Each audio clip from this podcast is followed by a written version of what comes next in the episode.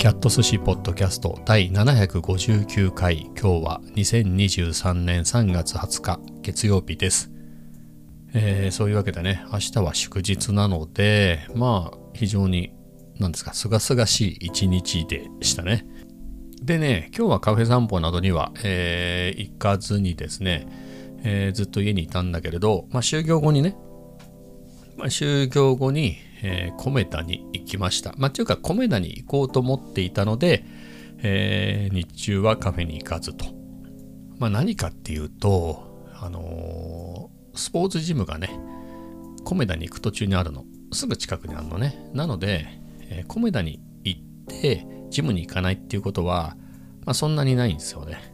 まあ、コメダに行ったからにはついでに寄ってこうかなみたいな気持ちになる。もしくはコメダに行くんだから、えー、最初からジムに行くつもりで、まあ、ジム行ってからコメダ行こうかなとか、えー、まあそういうことになりやすいので、で最近、なんだろう、ちょっとリズムが狂ってきて、確か3月6日ぐらいに4日かな？あたりに神戸旅行に行ったんだけれど、その前の週ね、神戸旅行に行く週か、そこにまだ痛いんだけれど、足の、右足の薬指をなんかぶつけてね、それからずっと痛いの。今でも痛いの。で、その時ぶつけたばっかりはもっと痛いでしょ？えー、ぐらいで、何か無理に運動とかして、なんか症状が悪くなって、えっ、ー、と、なんつうんだろう。もうろくに歩けないみたいなことになったら困るな、旅行の、すぐ旅行なのにっていうことで、その週全然ジムに行かなかったのね。えー、で、帰ってきてからも、まあ、なんとなくやっぱりそのジムに行くリズムがなくなっていくと、なんか、めんどくさいななんつって言ってなかったんですよね。それは良くないなっていうことで、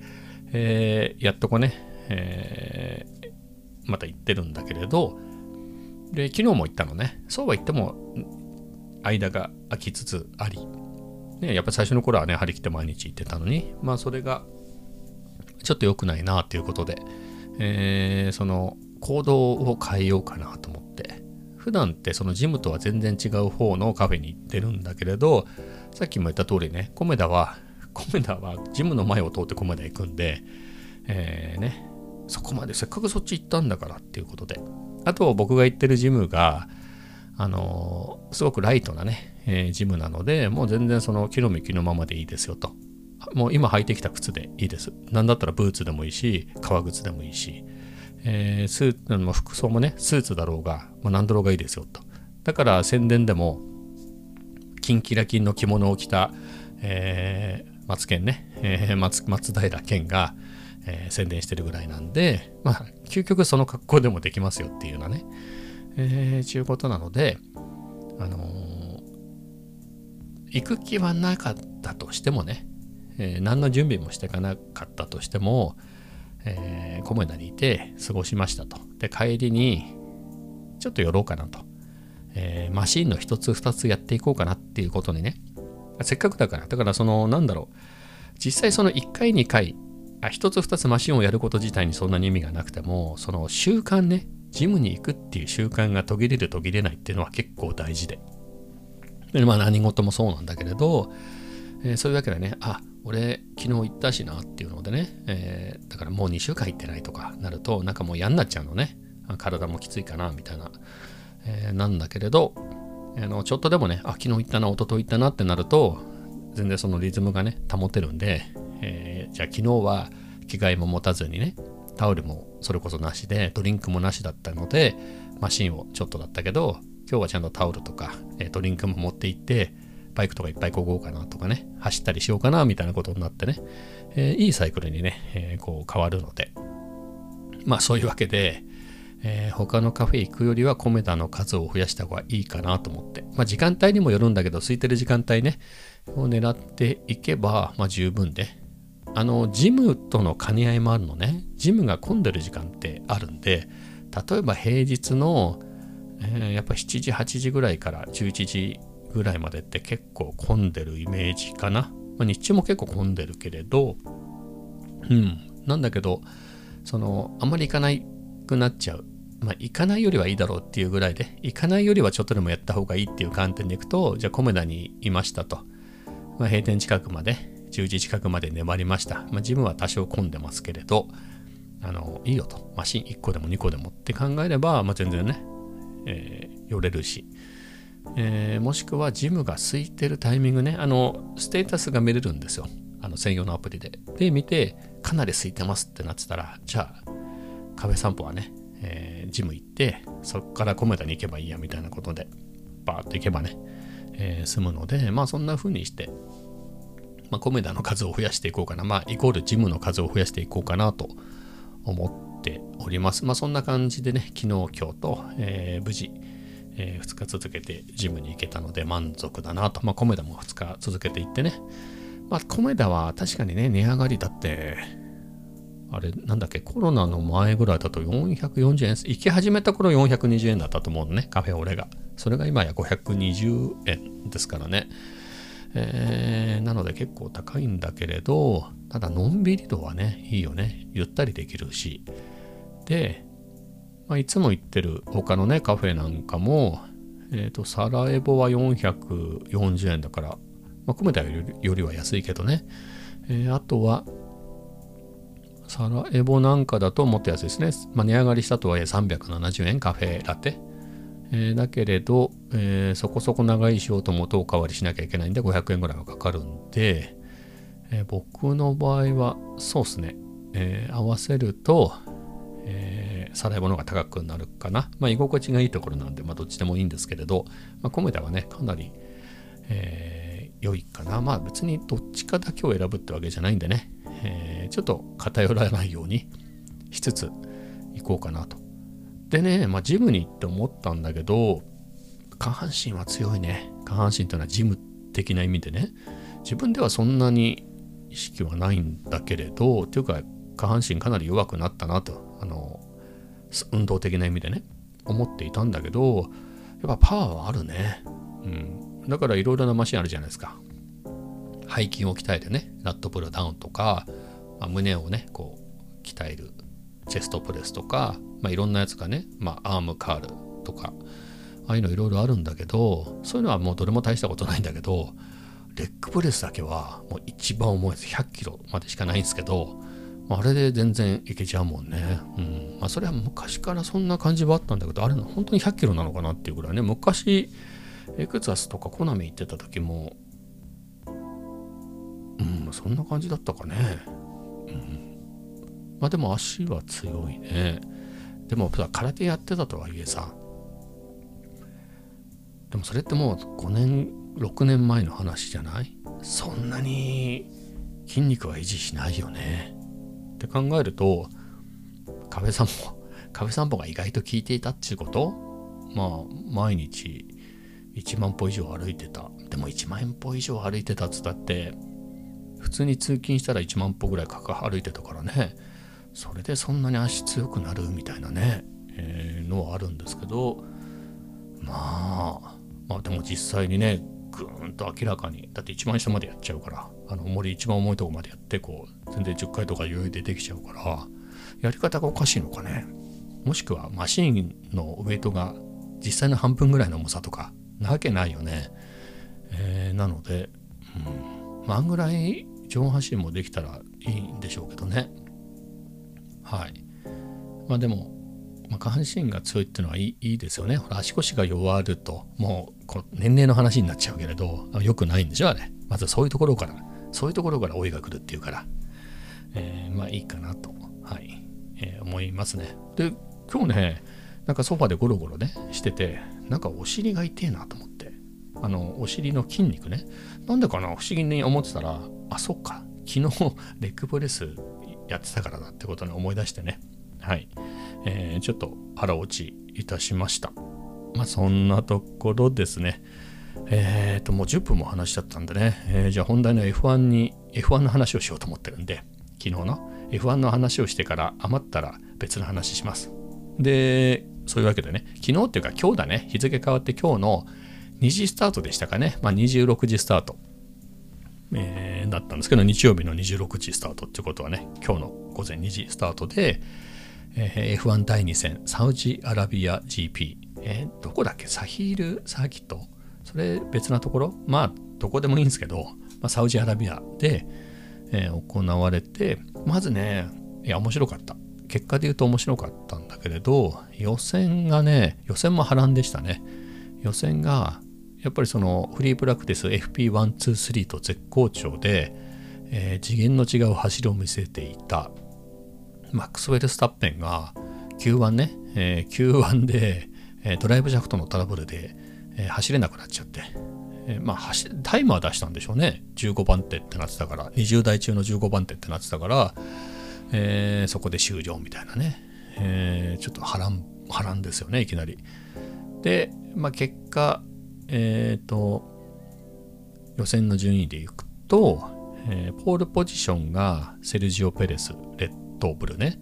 で2番手がシャルル・ルクレールフェラーリ。で3番手これがすごい。フェルナンド・アロンソ、えー、アストン・マーティンね、えー、で4位がジョージ・ラッセルメルセデス。で5位が、えー、予選ね。5位がカルロス・サインズ・フェラーリ。で、まあ、6番手がランス・ストロール。これもまたアストン・マーチン、えー、まあぐらいのもんなんですけれどえっ、ー、とシャルル・クレールね。2番手のシャルル・クレールはあのエンジンとあと何でしたっけ、まあ、あのパワーユニットね。あれの、えー、1年間の交換回数できる回数の上限をもう早くも2戦目で超えちゃったのであのペナルティで10番手降格っていうことで予選の順位としてはシャルル・ルクレールは2番手なんだけれど実際のあの決勝でね走るあの並ぶ時の順番でいくと繰り上がりで3番手のフェルナンド・アロンソが、えー、2番手スタートっていうことでね。この1番2番。あの厳密には1番がちょっと前にいるんだけど、まあ、大体横に並んでるんで、えー、フロントローって言ってね最前列からのスタートっていうことでねフェルナンド・アロンソが。いやーすごいよね。41歳で2年ぐらいブランクあったでしょ？確か。2019年ぐらいで辞めたんだっけ？話と。ね2018年だか2019年だかであのマクラーレンでから引退してねマクラーレンにいたんだけど引退して、えー、その後2年ぐらい休んで去年からだもんねだから2019、2020、ん？去年2020だから違うな。2020、2021シーズンを休んでて、去年から復帰してね、あのー、2年ぶりで40歳ぐらいの人でできんのかよみたいな話はあったんだけど、いや、すごかったね。去年も結構大活躍してたんだけれど、今年ね、アストンマーチンに移籍っていうことでどうなることやらと思ったんだけど、今年アストンマーチンが絶好調でね。なんだろう、あのエンジンで言うと、メルセデスのエンジンを使ってるんだけど、ミッション、トランスミッションもメルセデスから支給されてんじゃないの？確か。にもかかわらず、本家メルセデス・ベンツより速いっていうね。まあ、メルセデス・ベンツって言い方は違うですね。AMG ペトロナス F1 チームみたいな名前じゃなかった正式な名前は。あ、メルセデス AMG ペトロナス F1 ね。はい。えー、よりも速いっていうね。まあ、そんぐらいで。まあ、頭、アロンソが速いっていうのはね、ありますけれど、まあ、2タイム、2度のワールドチャンピオン。めっちゃ速いね。この人どうなってんだろうね。いやー、すごいすごいっていう。で、まあ、その2番手スタートで。まあ、繰り上がりでメルセデスのジョージ・ラッセルが3番手でね、まあ、みたいなところでスタートしたんですけれど、あのー、まあなんだろう圧倒的にフェルスタッペンがあっという間に2番手になってたのはびっくりだよね。あのー、今までで言うとあれ何番手 ?15 番手15番手からスタートして、えー、優勝したのって誰なの？アロンソが昔やったことがあるとかないとかそんなニュースをちょっと読んだ気がするんですけど、まあ、ちょっと今調べても、えー、時間かかりそうなんで見ないですけれど、でもちょっとね、あの圧倒的な、あのー、速さ、実際にチームメイトのセルジオ・ペレスはポールポジションだし、まあ、トラブルなければマックスがまたポールポジションだったろうなっていう感じと、あとはその、第一戦での圧倒的な速さと、あとは今回のね、週末のフリープラクティスでの速さを見ても、15番手スタートでも表彰台はあるんじゃないかなと思ってたのね。実際そういうことって、あのルイス・ハミルトンがね、多分2年ぐらい前とか3年ぐらい前、ここ2、3年の F1 で、圧倒的に結局メルセデスが圧倒的に強かった時代にそんな感じでねトラブルとかでなんだペナルティーだトラブルだなんて言って最後尾からスタートしても表彰台で終わってんじゃんみたいな。いつの間にかあっという間に3位にみたいな。だったのでまあマックス・ウェルスタッペンもそうなんじゃないのと思って見てたんですけどやっぱそうだったね。なんか余裕で2位になってたもんね。余裕っつったら失礼だけど失礼でもないか。圧倒的に速くてね。まあでも結構後半無線の話ねマックスの無線かなんかで言うとなんかドライブシャフトおかしくないみたいな。おかしくなくなくないみたいなことをね無線で言ってましたよね。まああの予選で実際ぶっ壊れてますからね。なんかそういうえー、なんかブレみたいなブレっていうか振動みたいなのを感じんだけどおかしくないみたいなことをねこう言っててね。まあでも結局あの壊れることなくそのままね2位でチェッカーフラッグだったんですけどまあでも本人の言い分としてはもうちょっと攻めなんだろう攻めるにもちょっとこの振動が気になるんであだぶっ壊れたらね予選の時みたく壊れたらもうノーポイントで終わっちゃうから、えー、そこであんま攻めすぎないように。あとはまあペレスを抜けるかどうかも分かんなかったからまあそこそこにしといたみたいな感じのこと言ってましたけどね。はい、まあ、みたいな感じで。でまあ優勝はねセルジオ・ペレスで。でなんかえ何これさよく分かんなかったんだけど同じサーキットで、えー、優勝したのはな何年何年ぶり？2人目みたいなこと言ってたけどえそういうもん？だってルイス・ハミレストンとかってずっと同じとこで優勝してんじゃん。どういう意味なのかちょっと分かんなかったんだけど。えどういう意味だったんだろうね？同じサーキット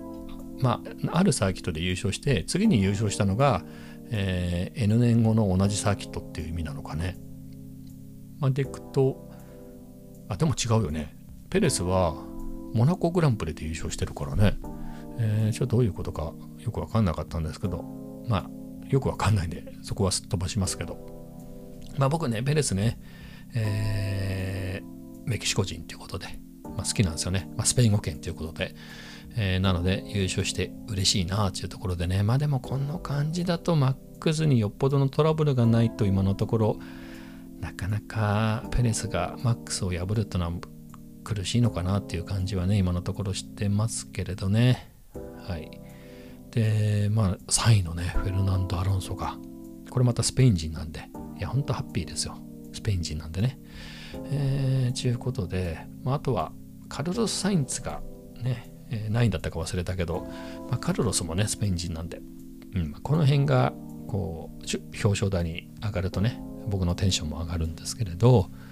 えー、ねフェルナンド・ロンソ2戦続けてでしょ？だからその2年ぶりにね40の3 41ですよ今 F1 で41っつったらまあさほら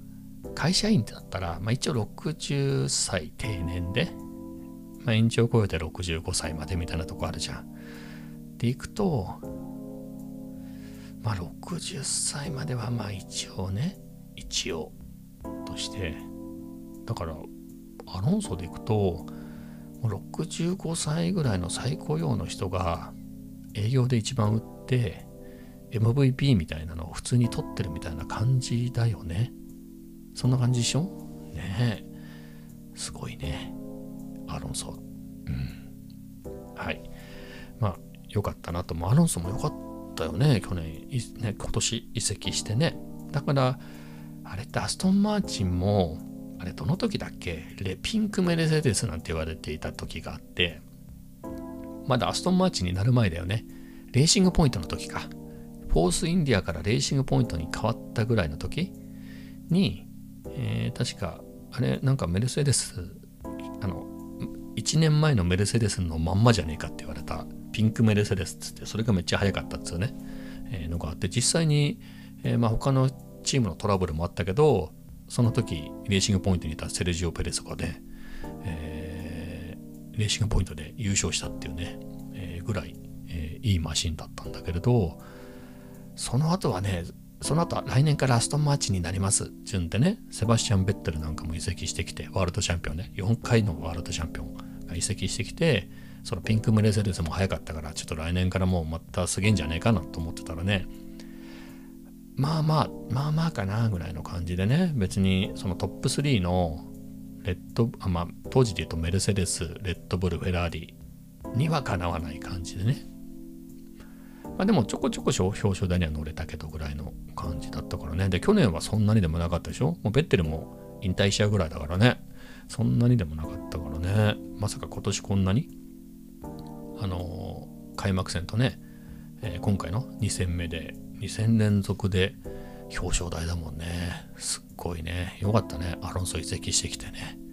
はい。まあ、みたいな感じで、まあ、すごく楽しかったですね。次、いつなんだろう。ちょっと1週間ぐらい、2週間ぐらい空くの？これ、前のやつから2週間経ったでしょ？えー、で、行くと、えっ、ー、と、F1 カレンダー見ちゃおうかな。来週ぐらいあったら、ハッピーだけどね。えー、スケジュール。2023のスケジュール。あ、次、アルバートパークってことは、これ間空くんじゃない ?4 月2日ですね。そうだよね。え、4月2日って、ん？日曜日って？どういうことこれ？あ、そうだよね。2週間空きますよね。そりゃそうだよね。中東からオーストラリアまでね、移動するから。あヨーロッパとかね、えー、そういうところで転戦するときには、えー、次の週、2週、あの、2週続けてとかね、普通にあったりするんだけれど、はい、今回は2週間空くっていうことで、いやー、次の F1 の時には4月ですよ、これ。早いね。えー、今日が20日だもんね。だから、4月も来週いっぱいだもん、これは。あっという間だよ、これ。はい。ということでね、期末に向けて頑張らねばいけませんね。えー、まあ、ここまでで20分だね。もう F1 で話すこともそんなにないかな。まあ、続きで言うとね、ネットフリックスの、あれ、なんつうんでしたっけ？あの F1 のドキュメンタリーね、人気の、えー、ドライブトゥーサバイブ。あれをね、エピソード1ぐらいで止まってたんだけど、続きをね、えー、ぐいぐいぐいっと見て、えー、多分あと1話ぐらいで終わりかな。はい。えー、を、えー、見てます。えー、ドライブトゥーサバイブも、えっ、ー、と、2018年からやってんだよね。あれ、本当にね、えー、2018年っていうか、2018年シーズンのを2019年にえー、が出たのか、最初か。つったって2019、20、21、22だから4年やってんでしょ？いやー、あっという間ですね。いや、本当に、あ、待って、2018シーズン、19、20、21、22だから5年だもんね。あっという間だね。だそんなにネットフリックスを契約してんだね。その時にはもうネットフリックス見てたもんね。いや、あっという間っすね。だからあれを見てた時って、あれか、コロナ、余裕でコロナ前だったね。うん。で、2018年シーズン。なので、そのドライブトゥサバイブの最初のやつって、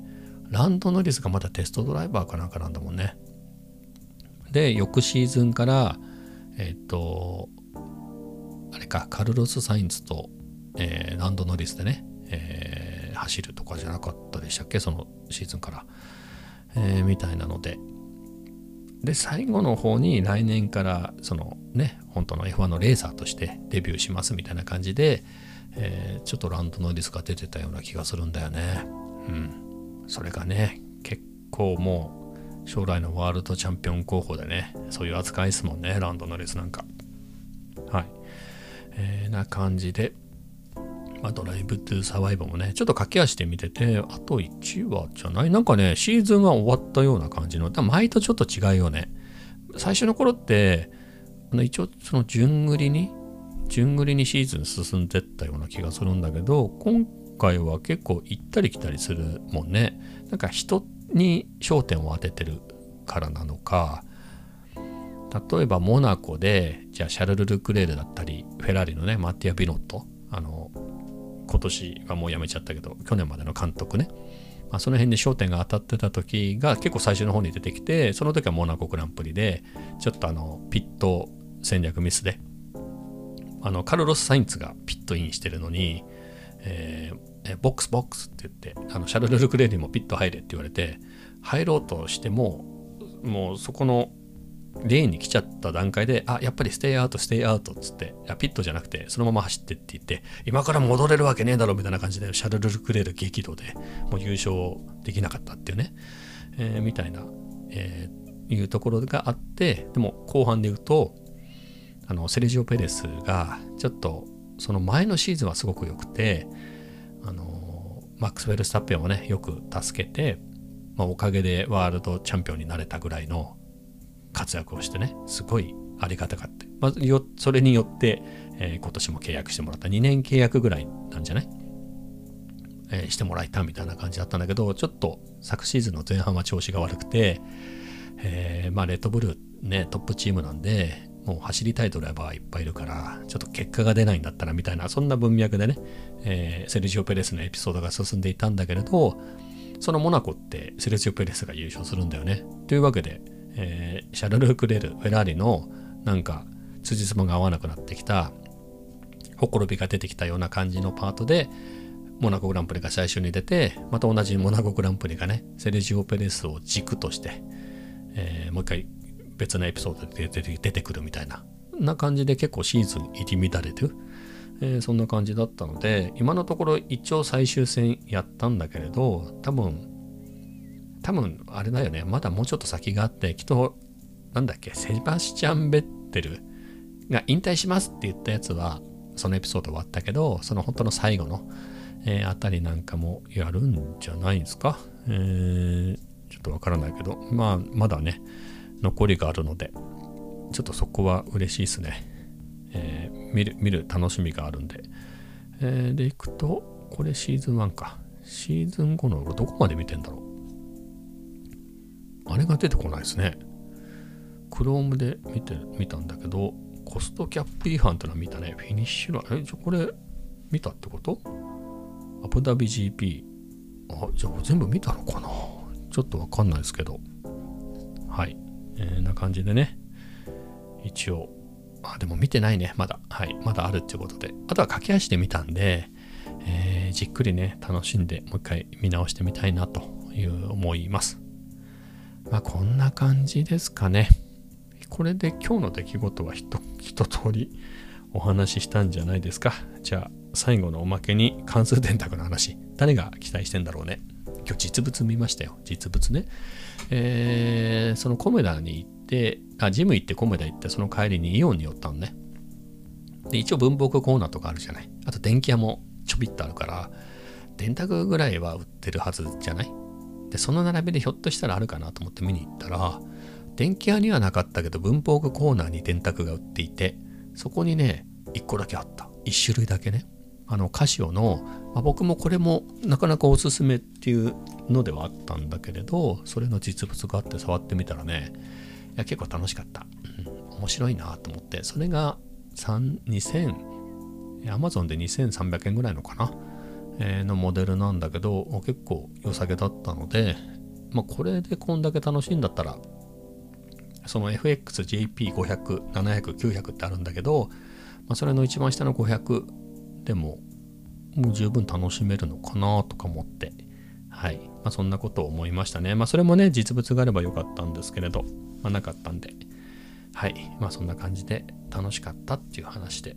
今日は終わりでございます。それではまた明日。